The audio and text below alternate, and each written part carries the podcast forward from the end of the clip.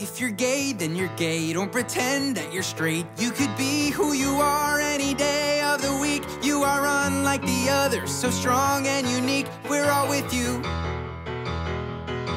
If you're straight, well, that's great. You can help procreate and make gay little babies for the whole human race. Make a world we can live in where the one who you love's not an issue. 'Cause we're all somewhere in the middle. We're all just looking for love to change the world.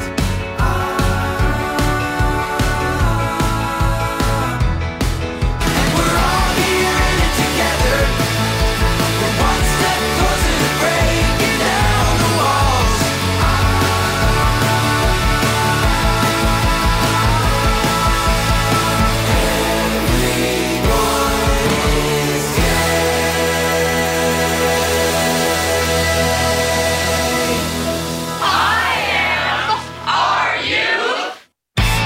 Thanks for tuning in and welcome to IMRU Radio Magazine, the nation's longest-running lesbian, gay, bisexual, and transgender radio show. Out front and out loud since 1974. I'm Wenzel Jones. And I'm Steve Pride, sitting in for Abby Dees, who's still in London right now, but she'll be back in just a few weeks. She went without us. I think she's actually in Liverpool today. Oh, my God, with her Beatlemania? With her Beatlemania, thank you, she'll Facebook. Never come back. Never.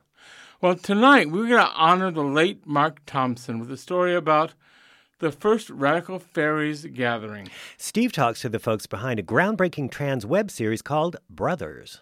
Wenzel Jones goes straight to Vegas. And we'll talk live in studio to John Copeland, star of the play Anita Bryant's Playboy Interview. But first, the national and international news from This Way Out. I'm Carol Myers. And I'm John Dyer V. With News Wrap, a summary of some of the news in or affecting LGBT communities around the world for the week ending September 17, 2016. A homophobic U.S. hate preacher has been barred from entering both South Africa and the U.K. Stephen Anderson and members of his Faithful Word Baptist Church of Tempe, Arizona, will not be allowed to travel to South Africa because, referencing the nation's Immigration Act, Home Affairs Minister Malusi Gigaba explained that Anderson advocates social violence. The preacher infamously celebrated the June 12th Pulse massacre in Orlando, Florida, that took the lives of 50 LGBT and queer-friendly souls and injured dozens more, telling his flock that there were now 50 less pedophiles in the world. A petition circulated in South Africa with more than 60,000 signatures called on the government to ban Anderson's entry into the country. It was supported by a bulging dossier on his anti-queer statements and actions compiled by Gay SA Radio. Anderson has also called on God to rip out Caitlyn Jenner's heart and for the mass execution of gay people to create an AIDS-free world. Those were apparently more than enough reasons for authorities in the United Kingdom to also display the unwelcome mat for Anderson and his flock. In a YouTube posting, Anderson said that he was originally supposed to take a flight earlier this week to Johannesburg with a connecting stop in London. However, he says, they tell me that the United Kingdom has banned me from entering the country and that not only am I banned from the UK, but I can't even go to the London airport. Since he also can't go to South Africa, Anderson has now set his sights on Botswana, which he called a way more receptive place for his message. LGBT people are challenged in that southern African country by both entrenched societal homophobia and official hostility.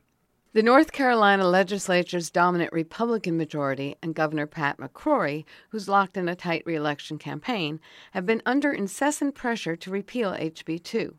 For his part, McCrory either doesn't understand or willfully refuses to understand what HB2 does, reducing it just to what he calls a common-sense law requiring people to use appropriate public restrooms.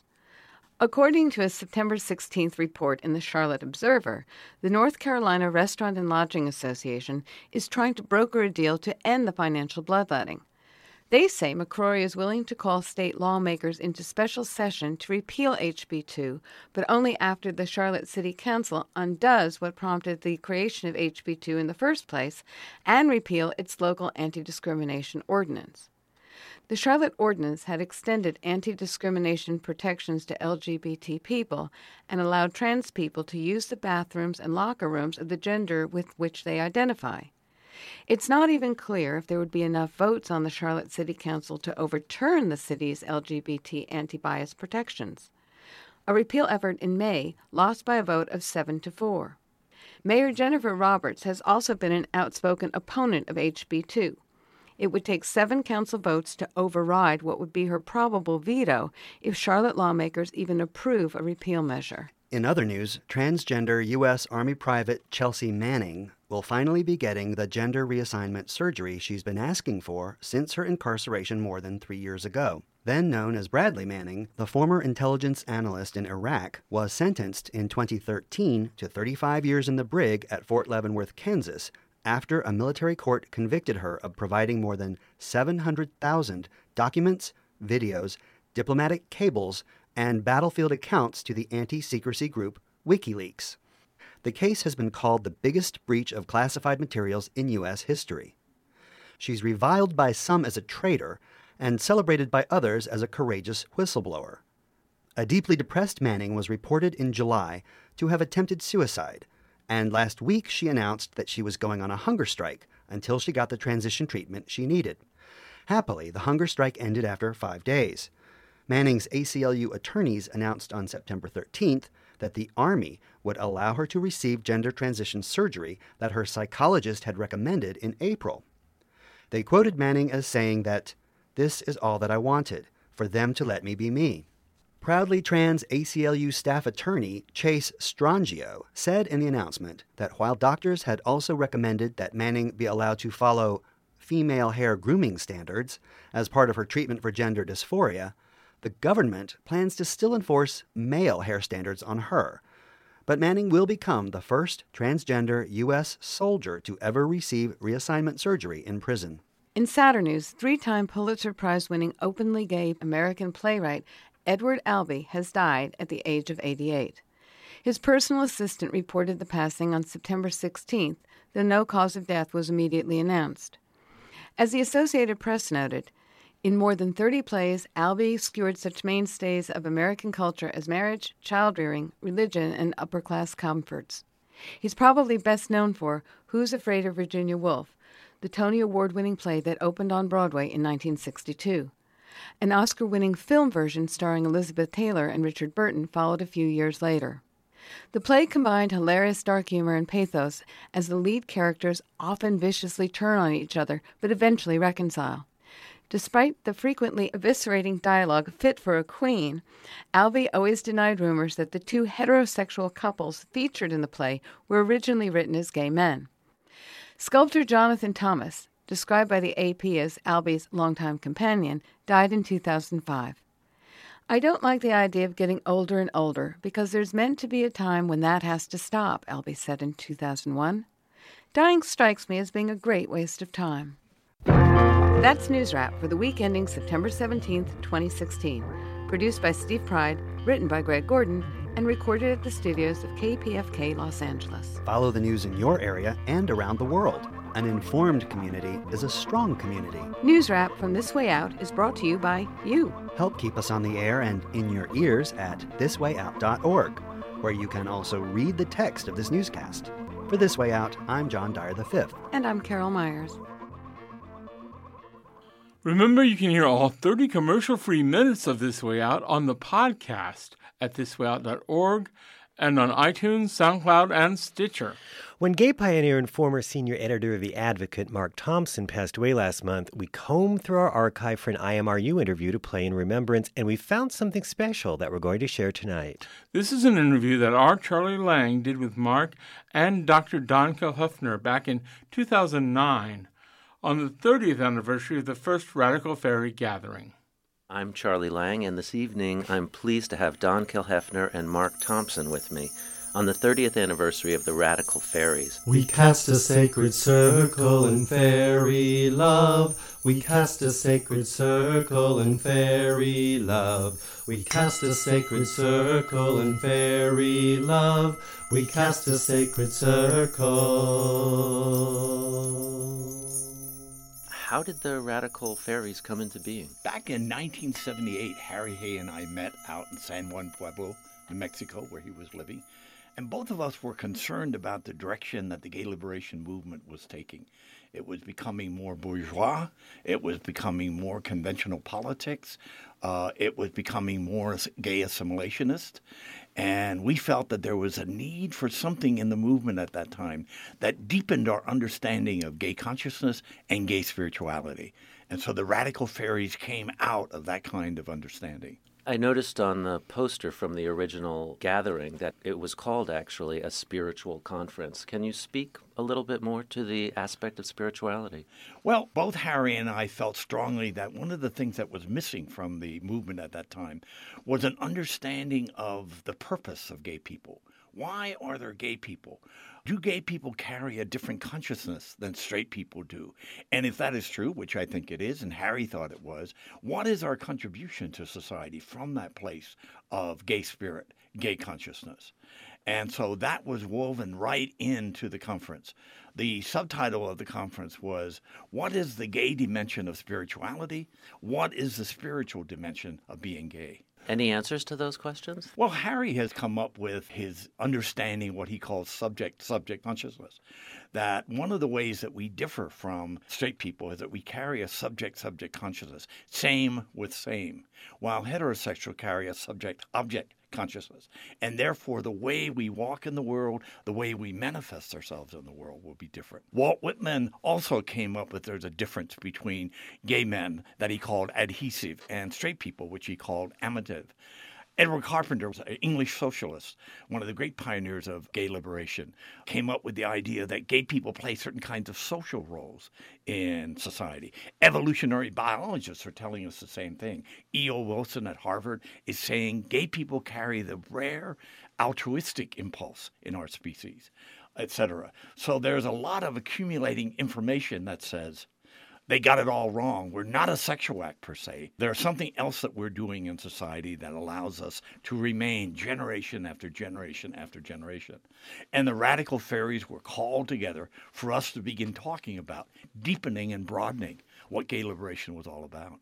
So I'm thinking 1979, long before the advent of online connections of any kind, how did you go about gathering these men at that time for the first conference? Well, it was difficult, let me tell you. We had to find a place because we wanted a place where it would just be gay men.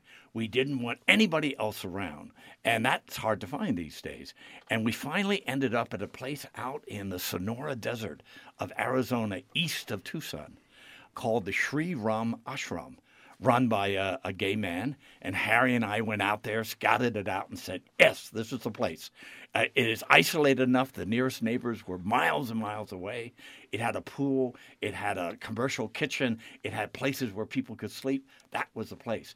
Then we had to reach people. Yeah. And one of the ways we reached them, thank God for Mark Thompson, Mark came and did an interview with Harry, and during that interview talked about the gathering, and Mark's article kind of got that out to the rest of the world.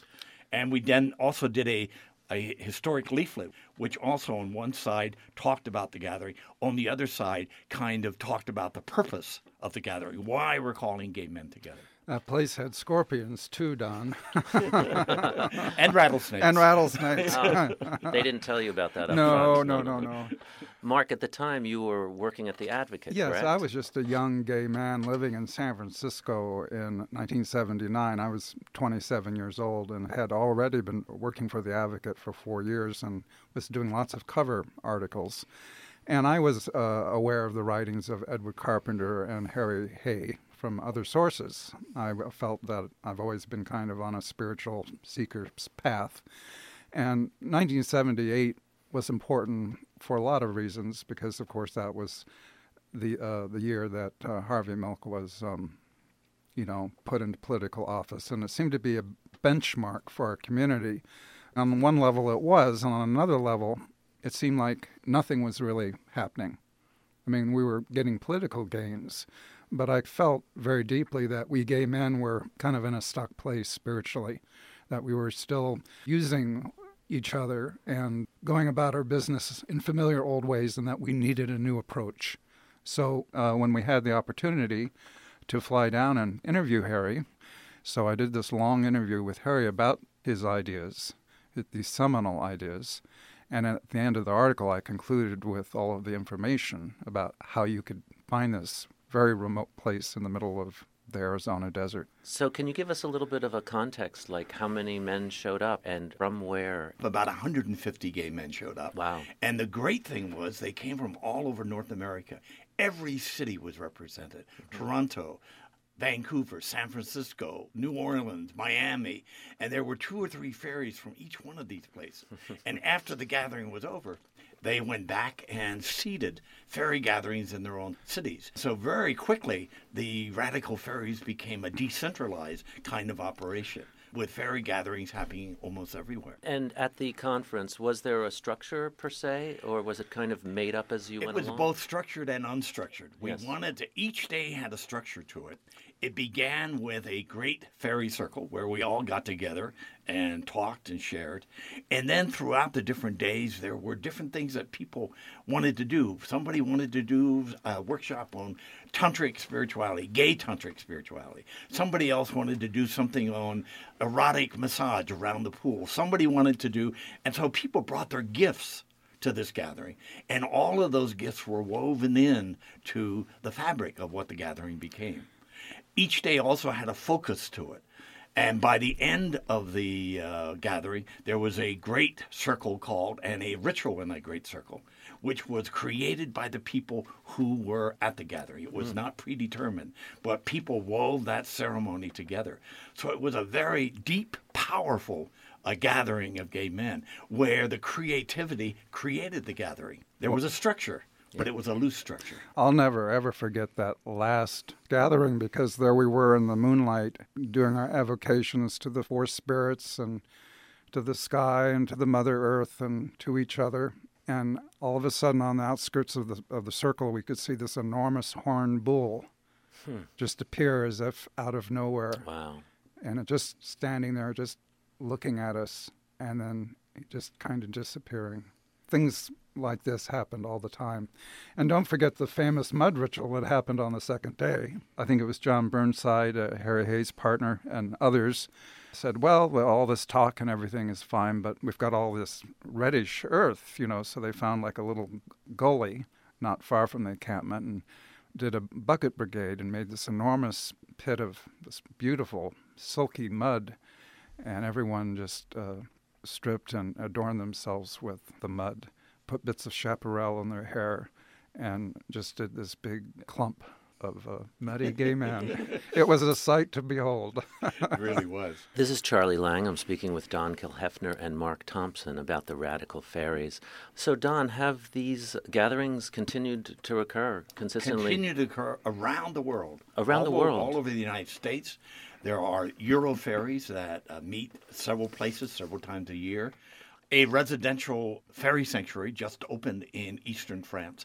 A residential fairy sanctuary. So it's not just like a weekend fairy gathering. This is a facility where place where Radical Fairies live, farm the land, have a relationship to nature, invite people in for gatherings periodically, and it's a place where a core group of fairies live, and other fairies or other gay men who are in need of some loving care, loving kindness, just getting away from the rush of things, can go and stay a week, can stay a month, can stay a year. Don, I'm wondering, what relevance do the Radical Fairies hold for gay men today? I think there are three major ways in which the Radical Fairies are relevant today. One of them is that they represent progressive politics. We have very little in the way of progressive politics, organized progressive politics in the gay community today. Radical Fairies work to increase, to broaden political and social consciousness in our community, supporting liberation movements of women and men, people of color, working people, ordinary people like us, support political candidates that have some kind of integrity and ethics to them, so that we're involved in progressive politics. Radical Fairies are relevant today because it focuses on gay-centered consciousness. It focuses on those questions of who are we? Not the assimilation into the mainstream, but why are there gay people here? Why haven't gay people gone down the drainpipe of history? What are we contributing to society? So that kind of exploration, which I think young people are hungry for, particularly after the decades of empty calories of right-wing assimilationist politics in our community. And I think a third way that's relevant today is around community building.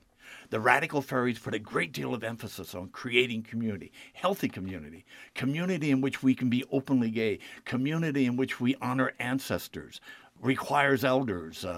There are adults and youth working together, a community that has consciousness around the environment, a community that conducts ceremonies and rituals that keeps our community sane and healthy, et cetera, et cetera, et cetera. Those are all questions that I think young people are hungry for today. So I think what we're going to see is a wave of Radical Fairy consciousness Fantastic. Coming into the community. The reality is gay liberation is a revolutionary movement. It wasn't a middle-class law reform movement. It was a revolutionary movement based on liberation. We liberate ourselves. We're not asking for emancipation. We liberate ourselves. And along with that liberation movement came a liberation consciousness, creating a community, creating a reality for us that makes sense to us, not fitting in to that larger community. And the Radical Fairies are the contemporary extension of that. It probably is the most vibrant grassroots gay effort in the world right now. Well, and on that note, I want to thank you both for your rich conversation. This is Charlie Lang, and I've been speaking with Don Kilhefner and Mark Thompson about the wonderful Radical Fairy movement in the United States and around the world for the last 30 years. Dear friends, clear friends, let me tell you how I am feeling. You have given me such pleasure, I love you so. Dear friends, queer friends, let me tell you how I am feeling. You have given me such pleasure, I love you so.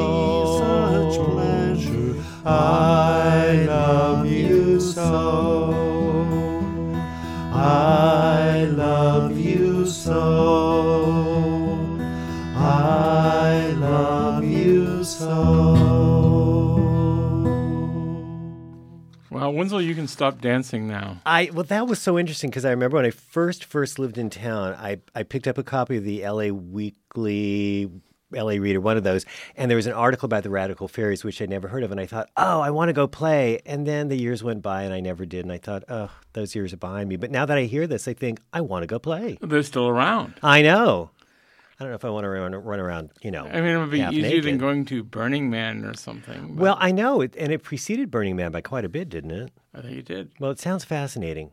Thank you for doing that piece. Speaking of celebration, we went to Michelle Marie Gilkinson's wedding. Yes, we did. It was a lovely Saturday. And that's got me in the mood to think about weddings. And this story that you told us once about going to Vegas for a wedding. I was mistaken for a heterosexual once.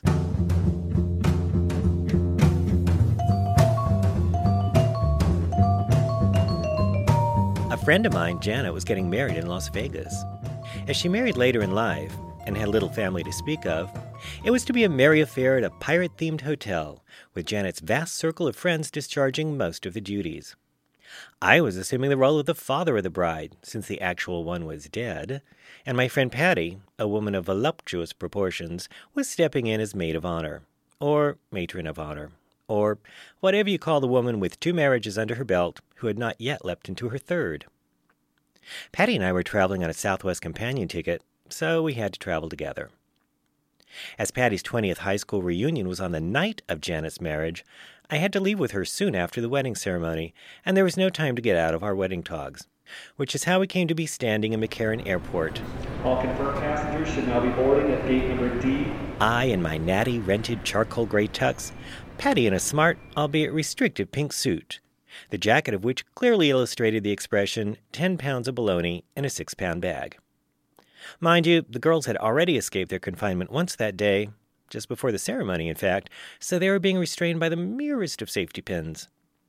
This is not a salient point, I just want to draw you the picture here.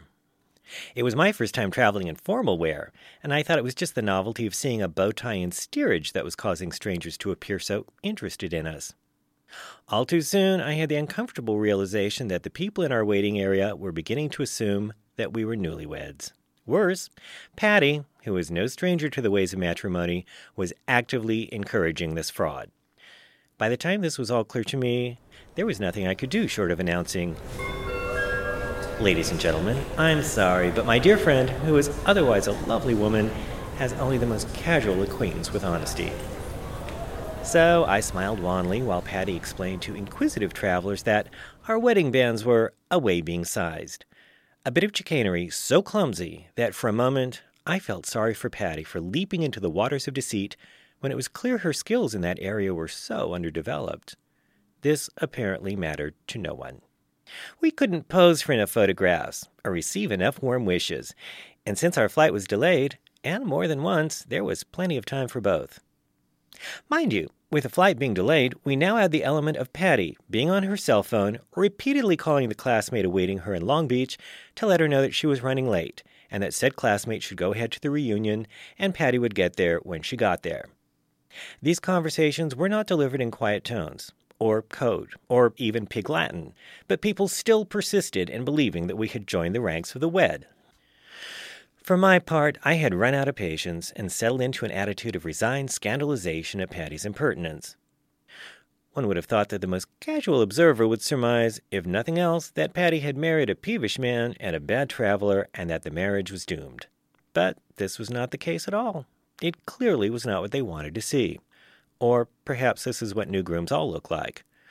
Or, most likely, nobody pays a bit of attention to a groom anyway.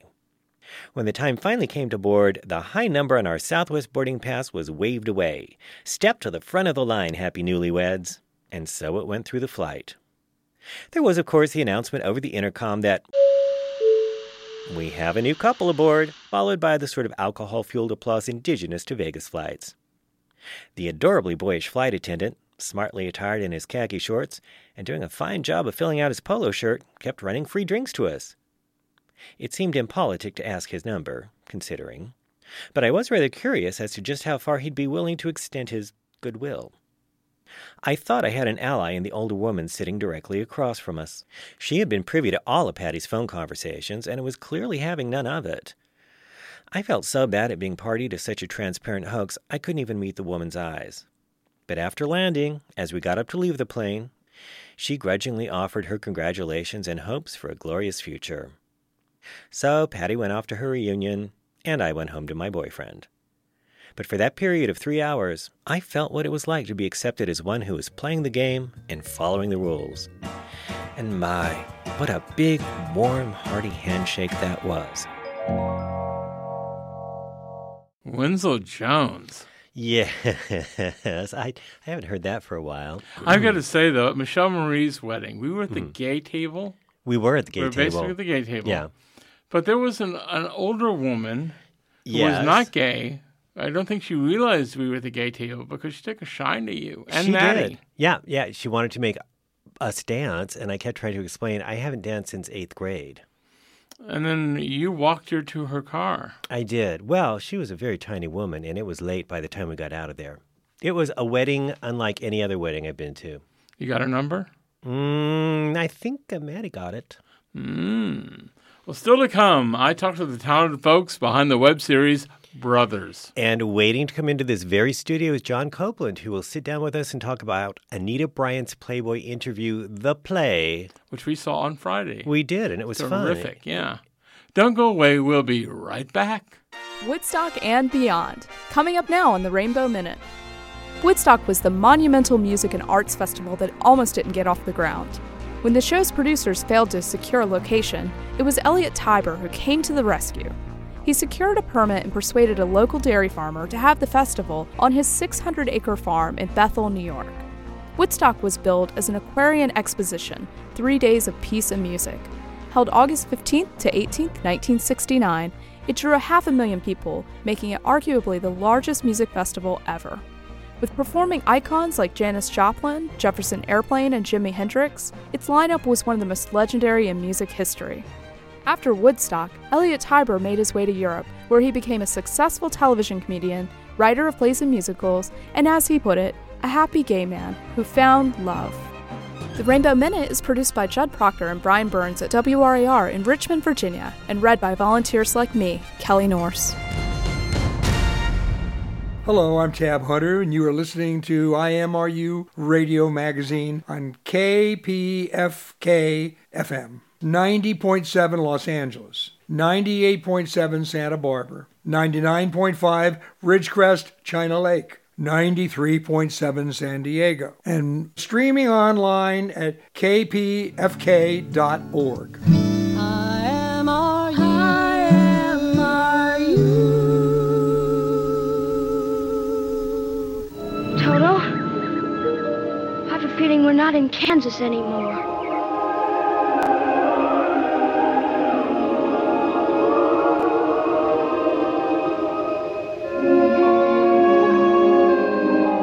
Must be over the rainbow.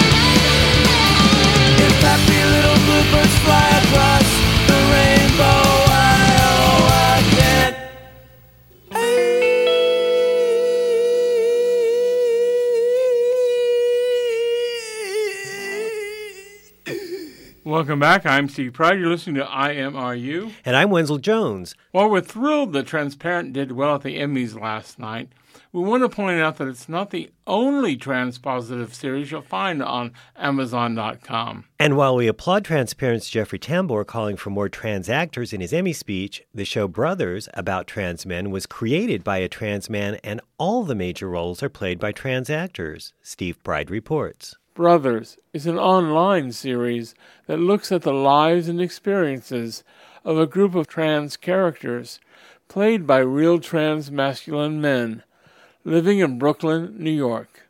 Although mostly, their daily lives are no different than anyone else. The series features a few uniquely trans problems, like Jack, who hides his attraction to men from his trans friends, and schoolteacher Max, who is desperate to raise money for his top surgery. I didn't get the loan. I don't know what I'm gonna do. I can't live with these things for much longer. I wish I could help you. What about raising the money, like Aiden? No, I don't feel comfortable asking people for money like that, and I couldn't risk it with work anyways. I know, stupid idea. Can you apply somewhere else? I've literally applied everywhere I possibly can. My credit isn't good. I don't know what I'm going to do. I'm Emmett Jack Lundberg, and I play Jack on the show. I'm also the creator of the show. I'm Will Krisanda. I'm an actor, and I play Max. I'm Sheyam Ghieth, and I produce the show. What's the show about? The show is about a group of trans guys in Brooklyn. It's a narrative show, a group of friends, and it's the first narrative series about trans men that also casts trans actors. What inspired you to do this? I got to a point in my own transition. I was about a year and a half into my medical transition, and I realized there wasn't really any media out there that focused on trans men, and specifically narrative media. There's a lot of documentaries. There's great documentaries. I love documentaries, but narrative is very powerful, and I feel like seeing yourself in a narrative form is a really special thing, and it really connects people. So I wrote the pilot script, I showed it to Sham, and we kind of were like, why don't we just make this happen? And then when he showed it to me, we kind of looked at it and said, if we really strip this down, we can do this. We did it over a weekend, guerrilla style in New York. It was run and gun, and taught ourselves Premiere, edited it on the fly, and put it out a couple days later. What was your background? I went to NYU for film school. Okay. I grew up in Wisconsin. I moved to New York when I was 18 for school, and so I've been in New York for 14 years.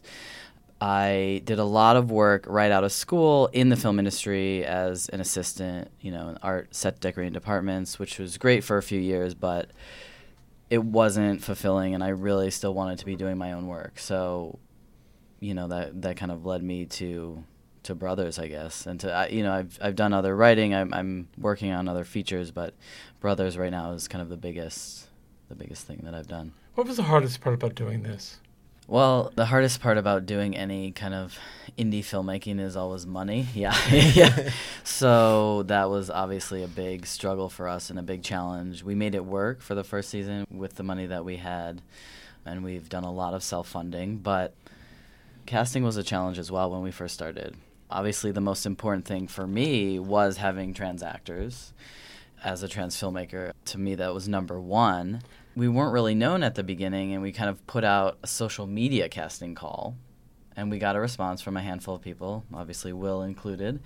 There really weren't that many guys who came out for it, and it was also 2 years ago, and I think even in 2 years, a lot has changed with trans in the media and people being visible. So I think now a lot more people are willing to be visible and be on screen. Did you learn anything about yourself in doing this?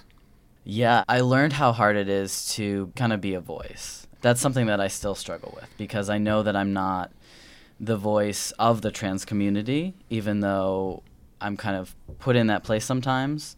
I can't speak for everyone. I haven't had everyone's experience. I've only had my experience. So it's a really hard thing to do, and I've absolutely had moments where I asked myself if this was what I wanted to do and be. What did you learn about yourself doing this? Oh, boy. Just how important it is to connect and to be visible, even when there's moments where you might be a little scared. If you have that safe environment and you're able to open yourself up in your story, especially in the trans community. Growing up, I wasn't much of a reader. I watched a lot of movies and I watched a lot of TV, and I identified with the people I saw on screen, and I wanted to emulate them. I wanted to be like them. So to see something like this and to know that there's people out there that are watching it and that are connecting with Max, with Jack, with Davin, with Aiden, it's just like I'm so super grateful and proud to be part of it. It's just the best thing in the world, is to know that you're part of something like that. What do you want the audiences to take away from this series? For me, it's always been putting something out there that's really authentic and something that anyone can relate to, whether they're of a trans experience or not. Anyone can understand what it means to be falling for someone, to have your heart broken, to be jealous of your friends. Anyone understands that, and I think I would really want people to connect with those human emotions. What's the biggest misconception about trans men? I think personally for me, there's a lot of people that just assume we're all going to have surgery. We're all going to be on hormones. There's some people who choose not to, and that's okay. There's no right way to do this. It's whatever is comfortable for you, whatever you can access, whatever you have support for. And it takes a lot of time. It's not going to happen overnight. Be patient, I guess. Mm-hmm. I also think a lot of people still don't understand the difference between sexual orientation and gender identity. So there's not an understanding that trans people can be any sexuality. You know, they can be lesbian, they can be gay, they can be bisexual, queer, anything that cisgender people could be. Are the opportunities for trans actors changing? I think a little bit, yeah. I think there's a shift. Mm-hmm. There's definitely more, even in bigger productions, I think there's more of a push to look for trans actors at least. I think there's going to be writers now who are going to be like, you know what, I think these stories we need to intertwine into what we're telling in whatever medium that is. I think these are stories that people want to know about.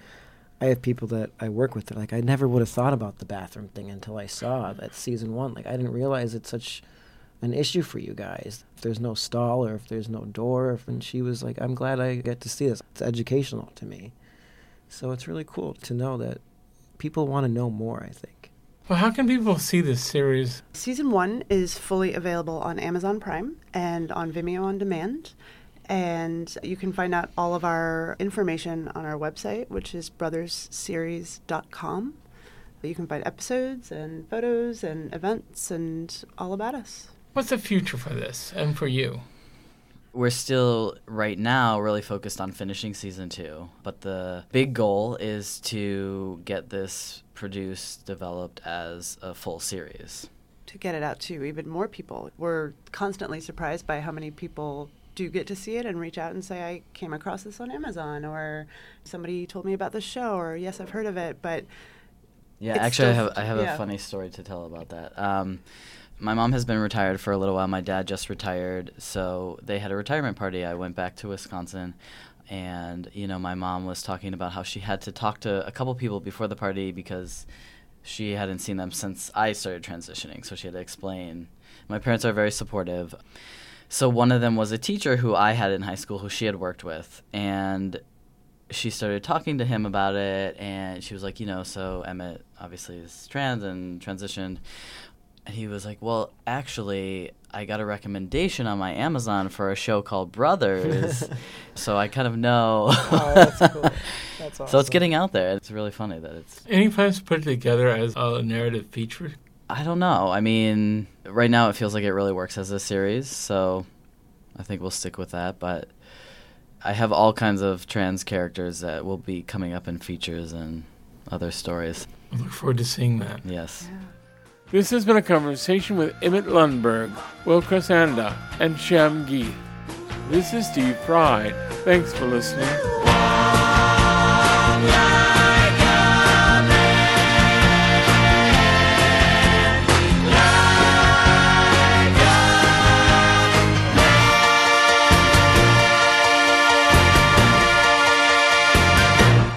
Well, I think I'll be taking advantage of the boyfriend's Amazon Prime. There's just too much good stuff to keep up with anymore. Yeah, you will find yourself, a purging? I don't know where you're going with this. I don't know. A purging? No, not purging. But you watch them all at once. Binge watching. Binge watching, yes. You'll find yourself binge watching as I did. I don't have time for that kind of thing. Well, you have... Anyway, there is something delicious at Casita del Campo, and I'm not necessarily discussing the margaritas made famous on that Hyperion establishment, but the show downstairs, which is Anita Bryant's Playboy Interview. But just to share the magic of that, let's go to a little special place. Come to the Florida Sunshine Tree for fresh taste and orange juice naturally. Orange juice with natural vitamin C from the Florida Sunshine Tree. Hi, I'm Anita Bryant. Put a little sunshine in your day with 100% orange juice with natural vitamin C from the Florida Sunshine Tree. Remember, breakfast without orange juice is like a day without sunshine. I'm actually old enough to remember that being on the television, and so is our guest, John Copeland, who has turned the wonder of Anita Bryant's anti-gay crusade into the show Anita Bryant's Playboy Interview. So welcome, John. Thanks. Well, John. Hi. Anyway, let's... For the youngins in the audience, I don't know where to start. Do we tell them who Anita Bryant was? Do we tell them what the 70s were like? Or do we explain what Playboy magazine was? Oh... Well, I'll start with Anita because that's kind of easiest. She was, Miss Oklahoma, and she was runner-up in the Miss America pageant, and she was a singer. She had a couple of hit songs. Let's see. I actually grew up with one of her, my dad would play one of her religious albums every Sunday. That's how you knew it was Sunday. Ah, cool. And then, she was also the spokeswoman for Florida Orange Juice for many years. So she was known on TV like, Josephine the Plumber. Absolutely. I'm from Orlando, so I would hear that commercial it seemed like every 5 minutes. And then working at Disney, it was on a loop in Frontierland at the Tiki House because the Orange Bird would be there promoting orange juice. In fact, she came and spent her weekend there, and I got to meet her. back in 1976 before she was evil. Wow. I know. She was we're just establishing she was culturally a big deal at the time. Yeah. And then she turned bad. Right. Yeah, then she decided to overturn a gay rights ordinance in Dade County and started, basically gave birth to the conservative religious movement. A year before Jerry Falwell, founded the Moral Majority. Well, because I remember I was living in Orlando at the time, and I thought, oh, if it were legal, I would go down to Dade County and vote, this is ridiculous. Yeah. And, it was absurd at the time. But, like everything else, you get traction if you pick people and demonize them. And that was 1977. I definitely remember that because I was big gay me in that year. What was that? You were? I was very gay in 1977. Were you really? I was Mr. Gay Orlando in 1977. I was very gay. Wow. And then suddenly she's coming out with, and there's the first inkling of us fighting back since Stonewall. Yeah. Well, it was kind of, the 70s was kind of like the disco era. Like, we were accepted. Like, gay people were kind of cool, and it was cool to have a gay friend at your disco dance. Well, I know, it was cool, and it was kind of transgressive, but we didn't have a lot of legal rights or anything like that at the time, so... No, but there wasn't the kind of, until she brought it, there wasn't the kind of, bashing gays. No. That went on after, her little movement. So then in the middle of all this, she does an interview with, of all things, Playboy magazine. Yeah. Which at the time, Playboy magazine hasn't been this for a while, but it was a real cultural touchstone. It meant something to a lot of people. And even though it was very geared towards straight men, it was pretty progressive when it came to gay rights. Yeah. And women's rights. And women's rights, yeah. It was a pretty progressive magazine. Just right. And people say I read Playboy for the articles, but back then they meant it. Oh, yeah, they were amazing articles. Well, and the interviews were mainly white people would read it. Yeah. This interview with her is, it's an epic interview. We, culled it down to, just some very small pieces. But, it was an 8-day interview. Well, and I was surprised to read that your show, 80% of it is literally that interview. Because when you see this show and you hear the things Anita Bryant says, you think he made that up. But no, he did not. No. Yeah. Everything that comes out of Anita and the interviewer is straight out of the source material. Yeah. Yeah, it's shocking. But I have to say, when I read it for the first time, like in 2014, 2013, something like that. What prompted you to read it? I had been a drag queen back in the 90s. From like 94 to 96, I performed at Casita del Campo in a show called The Plush Life. So whenever I looked at create shows, like drag is always an easy bag to go into. So I had initially thought about doing a show about the anti-feminists, Anita Bryant, Phyllis Schlafly. Gone, and Maribel Morgan, who wrote The Total Woman. Do you remember her? I do. Yeah. But then my boyfriend at the time said, do you know about this Playboy article that she did? And I didn't. So he ordered a copy and I read it and it was like, well, this just stands right up. So that's kind of, what was the question? Oh, I forget the question myself. But as you're telling me the story, I'm wondering, I don't think I would ever sit down and read an interview and think, I see a theater piece in this. Because you're not literally just performing an interview. You've made it a theatrical event that it explains the context and the times, and you've set it up with a slideshow of pretty much old Playboy magazines, and you forget. There's interviews for Apple computers, huge clunky things, and the cigarette ads, and it really gives you an idea of what that lifestyle was all about. Yeah, the cigarette ads were kind of our version of gay porn back then because they had amazingly good-looking guys in the back of all the magazines. Oh yeah, with mustaches. Yeah. So why do you think Anita Bryant even talked to Playboy? Because it doesn't seem like it's within her comfort zone. Well, they hired Ken Kelly to do the interview. So Ken could either take it to Rolling Stone or to Playboy. So initially he was going to take it to Rolling Stone, but then Rolling Stone said, nah, so it ended up in Playboy. Mm-hmm. They had to kind of convince her to do it, but, after Jimmy Carter and millions of other luminaries did it, it kind of seemed to be okay. Yeah. Well, Jimmy Carter was a very devout Christian. Right. And even he got in trouble for his Playboy interview. He had lust in his heart. He did. See, we all remember it. How many decades ago was that? So anyway, you play the part of Anita Bryant, and you've got Stephen is the interviewer, and Madeline is she's the centerfold, right? So yeah, we decided because a lot of people don't remember who Anita Bryant was, right? So we felt like we kind of had to explain who she was and what was going on in the 70s and what harm she caused. Mm-hmm. So we wrote the character of the Playmate of the Month. She's actually from the issue after this, but she was. Yeah, but she was someone that we could find some history on, that we could base some things on. Mm-hmm. Well, that actress that actually played Anita Bryant herself. Yes. Was that helpful to you? We talked about it. Did she give you advice? Or? No, not really. I mean, I think it's so different when a guy plays Anita Bryant. Mm-hmm. My God, you're a guy. I am. Well, when you wrote this, did you initially think, okay, I'm definitely going to do this myself, or did you ever consider writing it and casting a mid-30s woman in it? No. Okay. Well, we seem very clear on that. Yeah, I mean, I suppose, I don't know, I think it just gives it a little je ne sais quoi. I say quoi. To have a gay guy play that role. Mm-hmm. I think, one, it indicates to, gay people that this is a play about you. So, maybe you should pay attention. And, I just to say her words, I think, I don't know, is empowering or disempowering? I don't know which it is. One of those two. I would think, strange, I would think. Strange, yeah. Well, I mean, what would you say your approach was? Because you're sort of doing the campy gay approach, but it's not straight out camp gay approach, but it's certainly not drag race gay approach. I mean, what would you call it? I don't know that I would. That's a very hard question.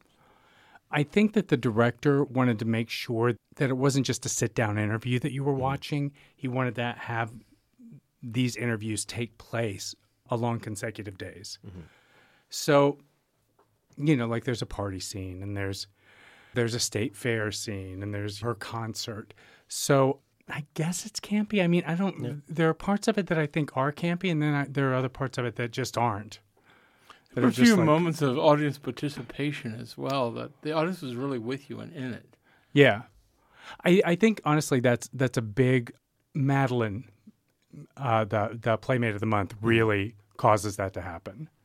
She engages very directly with the audience. And so does Ken Kelly on certain aspects. Anita does it a little bit, not so much. Lots of costume changes for Anita. Yeah. Well, different days, you got to have a different outfit. Well, and you do a good job of opening it up, getting it off the stage, because even when you're having the interview, very often it's not the two of you sitting down just talking. Right. It's like there is a picnic or there is an activity going on. Right. And it works really well. I mean, it seems perfectly natural. Yeah. Where are they, though, when Anita goes, oh, there's Joanne Worley. Oh, that's a party at my house. Oh, it's a party. Having a party. Because I thought Joanne Worley is mentioned in this, and she's not here for the opening. Because the woman does attend openings with... She does. I had no idea. Oh, yeah. Oh. Didn't we meet her at Debbie Reynolds' We met her at Debbie Reynolds. Yeah, when she was selling costumes. Huh. Which is totally off topic. I'm sorry. Yeah, no, but maybe we should call her. Yeah. I'm sure she comes. She shows up. Does she really? Yeah. Wow. Oh, yeah. Well, now, working with the character of Anita Bryant, did you ever get a sense, because I know why politicians will demonize people because they're trying to build a following, but I don't really understand when people demonize other people. Because, what did she think she was going to gain from this? I don't know. And honestly, I wonder sometimes if she was really the person who was driving this, if it wasn't her husband and her pastor who were driving it and using her fame to kind of make their point for them. The thing that strikes me the longer I work with this material is how sad Anita Bryant is during this time. And she's just lashing out. I mean, that's kind of how it feels to me. She's found a scapegoat. It's given her more fame and notoriety than just an orange juice salesman, and she's going for it. I was reading about her ex-husband, Bob Green, who figures into the play. And after the divorce, and they'd lost their money, he used to jog past $1 million mansion and go back to his little hovel where he was basically shut in and very bitter, but I mean the gays, for everything that happened to them. Yeah. Yeah, he more so than she. I mean, I'm not sure how she is about that. Her kids say she's softened a little bit. Well, and she's had a street in Oklahoma named after her. Yeah. And that's a success that not many of us will ever approach. Hello. So this is at Casita del Campo, Friday and Saturday nights at 9, Tuesday nights at 8 through October 3rd. If you want tickets, go to brownpapertickets.com. I can't believe we're out of time already. I know. I actually have written questions that I haven't asked. Is there anything that we missed that you totally want to get out there? No. Okay. Well, thank you. There are naked pictures in the show, and we serve Jell-O shots. Yes. Yes. I didn't get one. Did you bring one for us? You'll have to come again. Well, thank you so much for coming to the studio and talking to us tonight, John Copeland. And it was a delight to discuss the show and just talk about Anita Bryant with somebody who was kind of around at the same time. Mm. Well, that's it for tonight's show. Our thanks to IMRU's coordinating producer, Steve Pride, tonight's director, Matthew McLaughlin, board op Federica Garcia, our media goddess, Miss Barbecue, and our Rainbow Minute producers, Judd Proctor and Brian Burns. Follow us on Facebook at IMRU Radio, where the link to the latest show is posted every Tuesday afternoon, and online at imruradio.org. And if you go to our Facebook page, give us a like. We'll close with Rod McEwen's Don't Drink the Orange Juice, which he released during the National Gaycott of Florida Orange Juice in response to the Anita Bryant campaign. Good night. Go to Florida a lot, because the weather's always hot. There's pretty girls and pretty boys, as many Jews as there are goys, as many blacks as there are whites, as many days as there are nights, as many straights as there are gays. Yes, they have fun in lots of ways. Ah, but don't drink the orange juice, I beg you please. Don't drink the orange juice, I beg you please. Don't drink the orange juice, I beg you please. It might lead to all kinds of bigotries.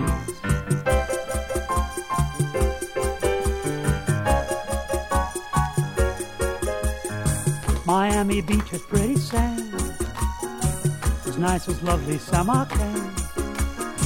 The Cuban music is the top, at all the discotheques and hops. There's Hetty sailing in the Keys, and all the sharks are out to sea. Yes, Florida's a place to be, but won't you take a tip from me?